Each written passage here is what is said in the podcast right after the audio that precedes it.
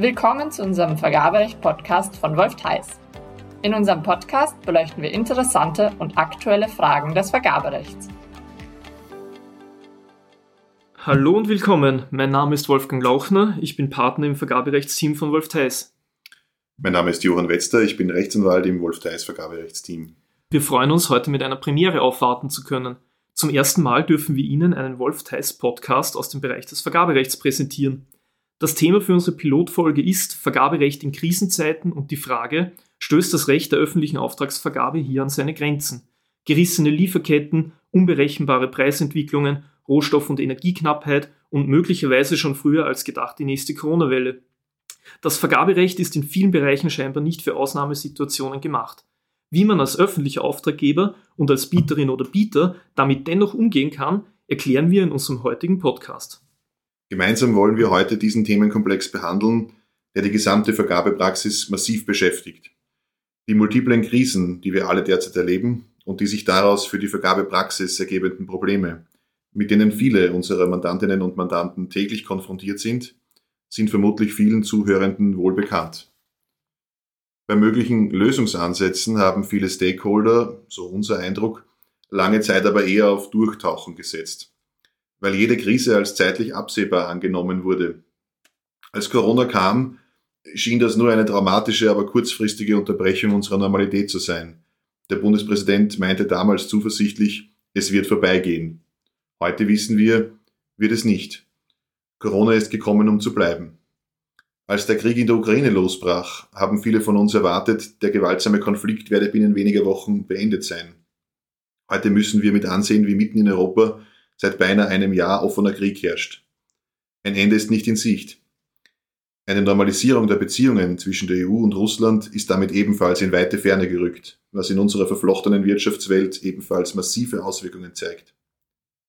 Die Verwerfungen, die sich aus diesen Krisen, über die alles überschattende Klimakrise haben wir noch gar nicht gesprochen, ergeben, sind daher wohl leider kein kurzfristiges Phänomen. Sie werden uns persönlich und im Wirtschaftsleben auf absehbare Zeit beschäftigen und fordern.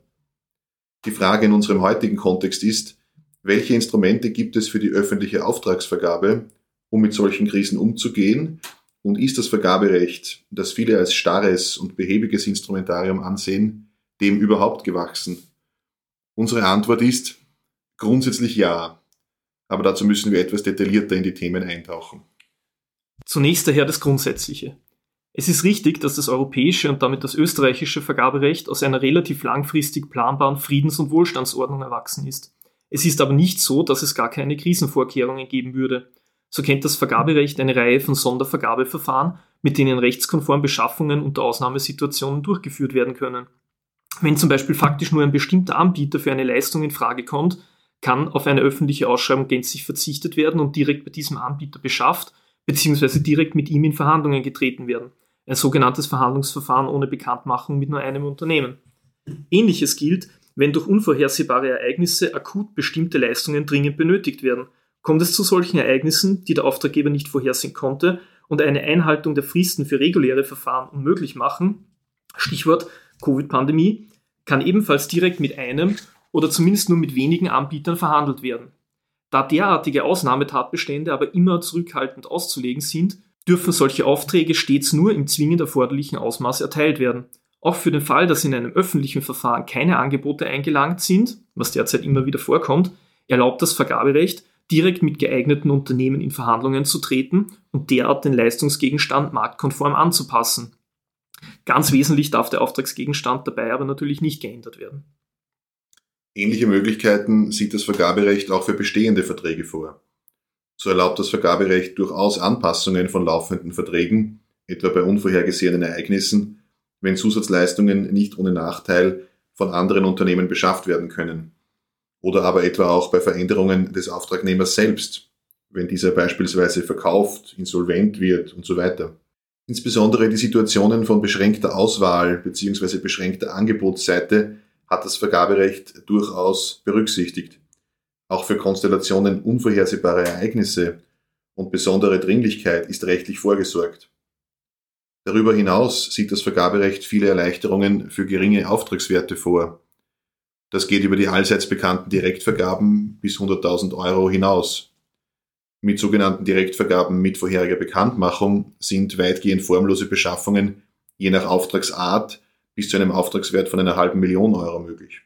Im Baubereich können sogar Aufträge bis zu unter einer Million Euro unter direkt eingeladenen Unternehmen vergeben werden, in einem sogenannten nicht offenen Verfahren ohne Bekanntmachung.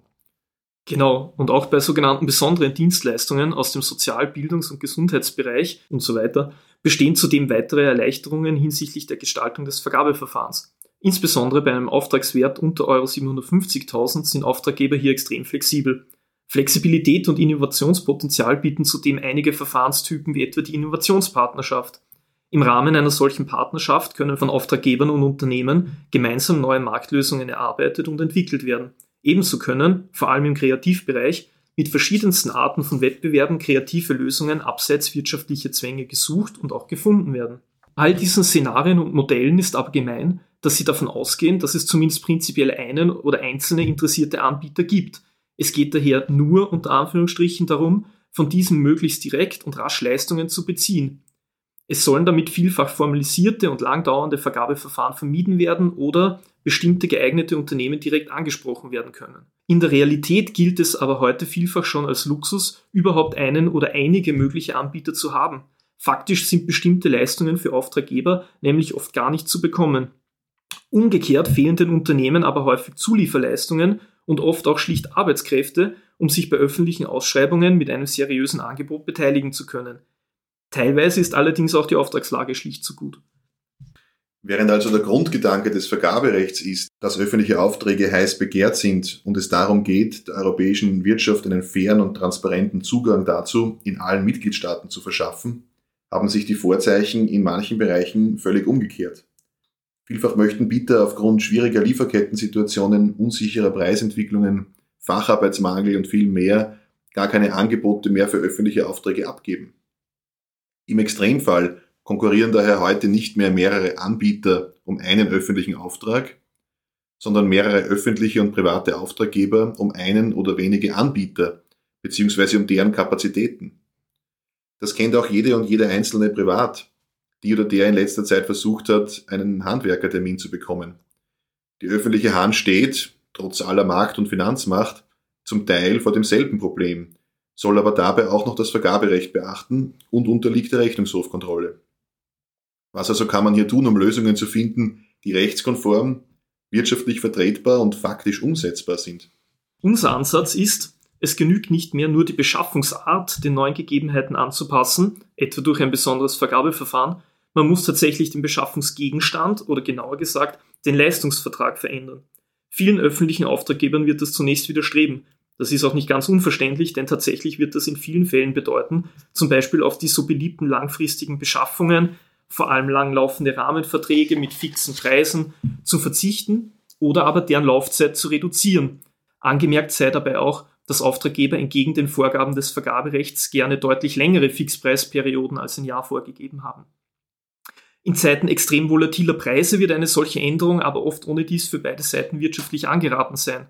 Momentan ist eben kein guter Zeitpunkt, langfristige Bezugsverträge über Holz, Stahl oder auch Büropapier oder gar Gas ohne Möglichkeit von Preisanpassungen abzuschließen, wie uns auch selbst nur allzu bewusst ist. Aber kurzfristigere Beschaffungen angesichts angespannter Marktverhältnisse sind nur ein erster Schritt. Die Vorgabe an Verträge muss sein, trotz schwieriger Rahmenbedingungen größere Flexibilität zu bieten, um während der Vertragslaufzeit auf Änderungen reagieren zu können. Hier besteht zunächst ein gewisses Spannungsverhältnis, denn das Vergaberecht gestattet Änderungen bestehender Verträge nur sehr eingeschränkt. Generell ist die Voraussetzung für substanziellere Änderungen, dass sie bereits im Abschlusszeitpunkt vorgesehen und detailliert geregelt sind. Schon bei der Ausschreibung eines Vertrages wird man also genau überlegen müssen, wie man diesen in Zukunft allenfalls wird anpassen müssen. Dabei ist nicht nur Art und Umfang der möglichen Änderungen zu regeln, sondern auch unter welchen Bedingungen sie zur Anwendung kommen. Diese möglichen Änderungen müssen somit von Beginn an möglichst detailliert festgelegt werden. Man sollte also definitiv Hirnschmalz in die Vertragsgestaltung stecken und nicht nur unspezifische allgemeine Geschäftsbedingungen vorlegen. Optionale Leistungsbestandteile, idealerweise mit konkreten Preispositionen, allenfalls samt Gleitung, Technologie- und Erweiterungsklauseln, aber auch Eintrittsrecht in Subunternehmerverträge Regelungen für Leistungsunterbrechungen und schließlich auch Sonderbeendigungsrechte werden dabei eine Rolle spielen. Wesentlich werden auch Regelungen sein, die den vertraglichen Umgang mit temporären Lieferausfällen regeln. Auch wenn fehlende Pönalen ein beliebter Rechnungshofkritikpunkt sind, sind knüppelharte pönale Regelungen für jedweden Verzug aktuell in gewissen Branchen sicher nicht das Gebot der Stunde. Das heißt für Auftraggeber, Fingerspitzengefühl ist gefragt. Die Zeit und Mühe, die man in die Gestaltung der Verträge investiert, ist allemal gut angelegt. Einerseits, weil sie in vielen Fällen überhaupt erst einen breiteren Wettbewerb ermöglicht und andererseits, weil ansonsten jede spätere Vertragsänderung zum rechtlichen Drahtseilakt wird. Verfahrenstechnisch werden wohl Verhandlungsverfahren im Gegensatz zu offenen Verfahren noch mehr am Boden gewinnen. Schließlich enthalten Verträge oftmals echte Dealbreaker für Bieter, ohne dass dies dem Auftraggeber überhaupt bewusst ist. Auf solche Schmerzpunkte wird der Auftraggeber oft erst im Rahmen von Verhandlungen aufmerksam. Hierbei werden Möglichkeiten wie indikative Angebote, indikative Leistungsgruppen oder Eventualpositionen, die nicht in den Preis eingehen, in Zukunft wohl eine größere Rolle spielen, um Bieter überhaupt zur Angebotsabgabe motivieren zu können. Ein weiteres Thema, dem man in Zukunft mehr Aufmerksamkeit wird widmen müssen, sind Preisgleitungen und Wertsicherungen in Verträgen. Das war in Zeiten niedriger Inflation und berechenbarer Preisentwicklungen kein Kunststück wird aber zunehmend zur Herausforderung. In vielen Fällen erweisen sich heute etablierte Preisindizes als ungeeignet, weil es in bestimmten Produktgruppen preislich krasse Schwankungen gibt, in anderen Bereichen aber nicht. Warenkörbe können derartige Entwicklungen nur bedingt abbilden. Eine Patentlösung gibt es auch hier nicht. Mögliche Lösungsansätze könnten individualisierte Warenkörbe sein, Indizes nach Leistungsgruppen, Regelungen zu zwischen AG und AN aufgeteilten Indexsteigerungen oder ähnliches in diesem Zusammenhang. Auch eine höhere Frequenz der Preisanpassungen oder, für besonders kritische Positionen, sogar Tagespreise mit Materialpreisaufschlag können etwas Druck aus dem System nehmen. Vergabeverfahrenstechnisch kann mit Rahmenvereinbarungen und hier speziell mit erneuten Wettbewerbsrunden zwischen den Rahmenvereinbarungspartnern teilweise gut auf die Preisentwicklungen reagiert werden. Anders als beim Rahmenvertrag, bei dem für einen bestimmten Zeitraum Abrufe bei einem einzigen bestimmten Unternehmen vorgenommen werden, Preise und Bedingungen aber grundsätzlich während der gesamten Laufzeit feststehen, ist die Rahmenvereinbarung zunächst nur ein Rechtsrahmen für künftige eigenständige Leistungsverträge. Auf Basis der Rahmenvereinbarung, die auch mit mehreren Unternehmen abgeschlossen werden kann, können Aufträge vergeben werden. Neben Direktabrufen aus der Rahmenvereinbarung besteht dabei auch die Möglichkeit sogenannter erneuter Aufrufe zum Wettbewerb. Die Unternehmen, die Partner der Rahmenvereinbarung sind, werden also bei einem bestimmten Auftrag neuerlich aufgerufen, ein Angebot abzugeben. Damit erhalten die Bieter innerhalb des Regimes der Rahmenvereinbarung bei jedem Einzelabruf wieder die Gelegenheit, das jeweils aktuelle Preisniveau abzubilden. Der öffentliche Auftraggeber erspart sich aber die neuerliche förmliche öffentliche Ausschreibung. Er erhält Preise nach dem aktuellen Marktniveau und dies in kurzen Fristen und in Einhaltung des Vergaberechts. Das klingt im Moment wenig verlockend, kann aber einerseits bei einer gewissen Laufzeit der Rahmenvereinbarung in Zukunft sehr wohl günstiger sein und verhindert andererseits, dass Anbieter jetzt übermäßige Sicherheitsaufschläge einpreisen. Für bestimmte Produktgruppen können auch dynamische Beschaffungssysteme ein gutes Mittel für tagesaktuelle Beschaffungen sein. Ein wenig beachteter, aber wichtiger Aspekt ist auch die Dauer der Angebotsbindungsfrist bzw. der Zuschlagsfrist. Das Vergaberecht sieht prinzipiell vor, dass diese Frist, während der ein Bieter an sein Angebot gebunden ist, möglichst kurz zu halten ist. Grundsätzlich darf sie fünf Monate nicht übersteigen. Praktisch wird es aber so gelebt, dass routinemäßig eine fünfmonatige Angebotsbindungsfrist festgelegt wird. Auch dies kann Bieter abschrecken oder zumindest zu hohen Sicherheitsaufschlägen führen. Auftraggeber sind hier also gut beraten, in jedem Einzelfall genau abzuwägen, wie lange die Zuschlagsfrist wirklich sein muss, um das interne Prozedere abzuwickeln und diese dann tatsächlich möglichst kurz festzulegen. Nach unserer Erfahrung wird die festgelegte Angebotsbindungsfrist in vielen Fällen bei weitem nicht voll ausgenützt. Möglicherweise verteuert man also so ungewollt Angebote ohne Erfordernis. Zudem kann die Zuschlagsfrist, wenn es zu unerwarteten Verzögerungen kommen sollte, später auch noch verlängert werden, wenn auch nur mit Zustimmung der Bieter. In den genannten Beispielen sind vor allem die öffentlichen Auftraggeber in der Pflicht, Schritte zu setzen und Verfahren aktiv, sinnvoll zu gestalten. Aber auch die Bieterseite ist nicht nur Passagier und zum bloßen Reagieren verdammt. Sie haben es in der Hand, in Vergabeverfahren proaktiv auf